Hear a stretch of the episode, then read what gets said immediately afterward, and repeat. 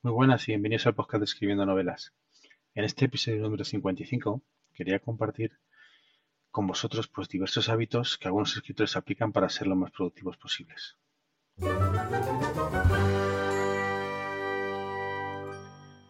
Bueno, hay muchos hábitos. Hay pequeños tips o hacks que, los eh, escritores pues suelen, suelen utilizar pues para hacerse más productivos. Voy a enunciar 10 de los que, de los que considero que son los más importantes y, un poquito de desarrollo de cada uno de ellos. El primero sería reservar un momento concreto del día para escribir. Y es que esta recomendación pues, va encaminada a conseguir el, hábito de saber cuándo escribir y dónde hacerlo para establecer pues, una, especie de rutina.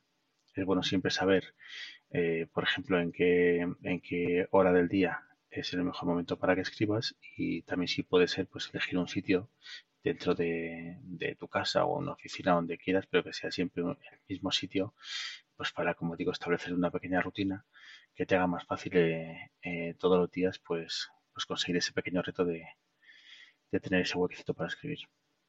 El segundo punto sería protégete de las distracciones. Y es que pues eh, es evidente que en este mundo en el que vivimos pues hay miles de distracciones. En móvil pues te puede generar muchísimas de con lo cual lo ideal es ponerlo por ejemplo en modo avión, las redes sociales, las notificaciones, todo debería pues, eh, deshabilitarse para que durante ese rato en el que estés escribiendo pues no te puedan ni llamar, ni te salte ninguna notificación, ningún mensaje de correo, etcétera. Hay que intentar protegerse en este rato que, dedicamos a la escritura de cualquier tipo de distracción. El punto número tres sería ponte metas y plazos. Y, y esto es, hay que hacerlo siempre, aunque sean pequeñas metas, pequeños plazos, hay que siempre establecer un, número pequeño de, ellas para que poco a poco, pues sumándolas, se pueda conseguir esa meta final.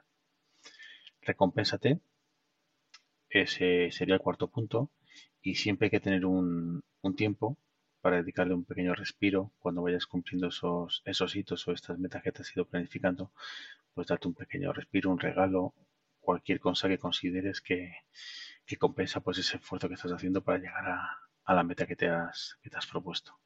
El punto número 5 sería investigar antes de escribir, no durante.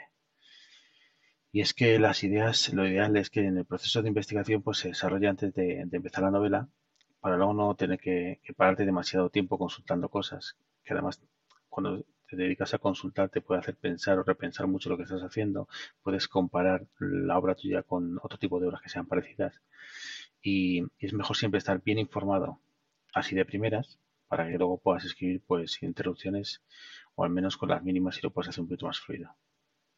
El siguiente punto sería llevar papel y lápiz a cualquier sitio. Papel, lápiz, eh, blog de notas, un smartphone, lo que consiguieres para que siempre que, te venga algo a la mente o que tengas algo que te inspire, pues que le puedas echar un vistazo.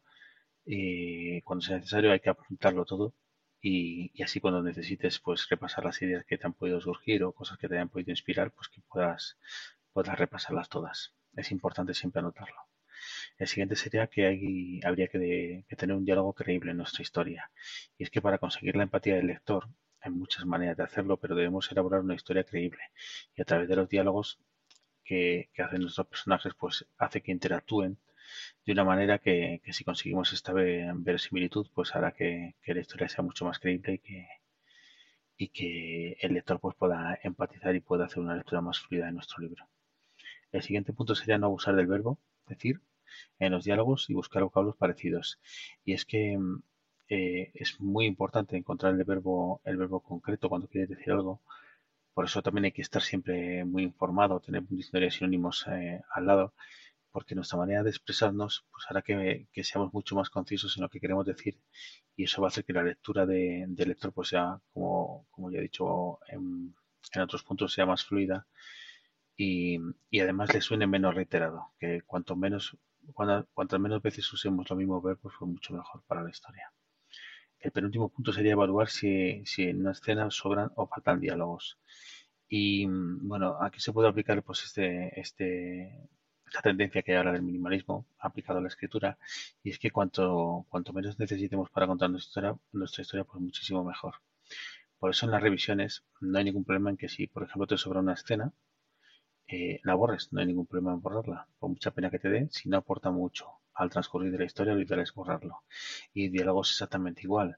Si puedes evitar que un diálogo pues dure media hoja y puede durar un cuarto de, la hoja, cuantas menos líneas para decir lo mismo tengas, pues mucho mejor. El, último punto sería intentar mostrar y no señalar las emociones. Y es que para que se cuente una historia pues redonda y bien estructurada, siempre es mejor mostrar las cosas en lugar de tener que decirlas. Aquí se podría aplicar el lema de que una imagen vale más que mil palabras y es que es mucho más importante em, demostrar algo que decirlo. Hay muchos ejemplos, pero pero por ejemplo es mucho más mm, bonito decir cómo brilla la luna en, un lago a decir que la, que la luna era blanca y reflejaba una luz mm, X. Bueno, hay muchas maneras de, decir las cosas y cuanto mejor eh, lo muestres y menos lo digas, pues mejor para la historia. Bueno, en este, este episodio pues eh, he intentado pues, dar 10 hábitos para ser un escritor más productivo, seguro que hay muchísimos más. Y bueno, las notas de este episodio y del resto de episodios están en escribiendonovelas.com. También tenemos perfil en Twitter, eh, canal de YouTube en el que subimos los audios e Instagram. Y mm, dejo toda la nota del programa, el feed RSS, y como siempre recordar que estamos en más de 20, 20 plataformas de podcast eh, para que os podáis suscribir o, o escucharlo desde cualquiera de ellos. Eh, nos vemos en el siguiente episodio.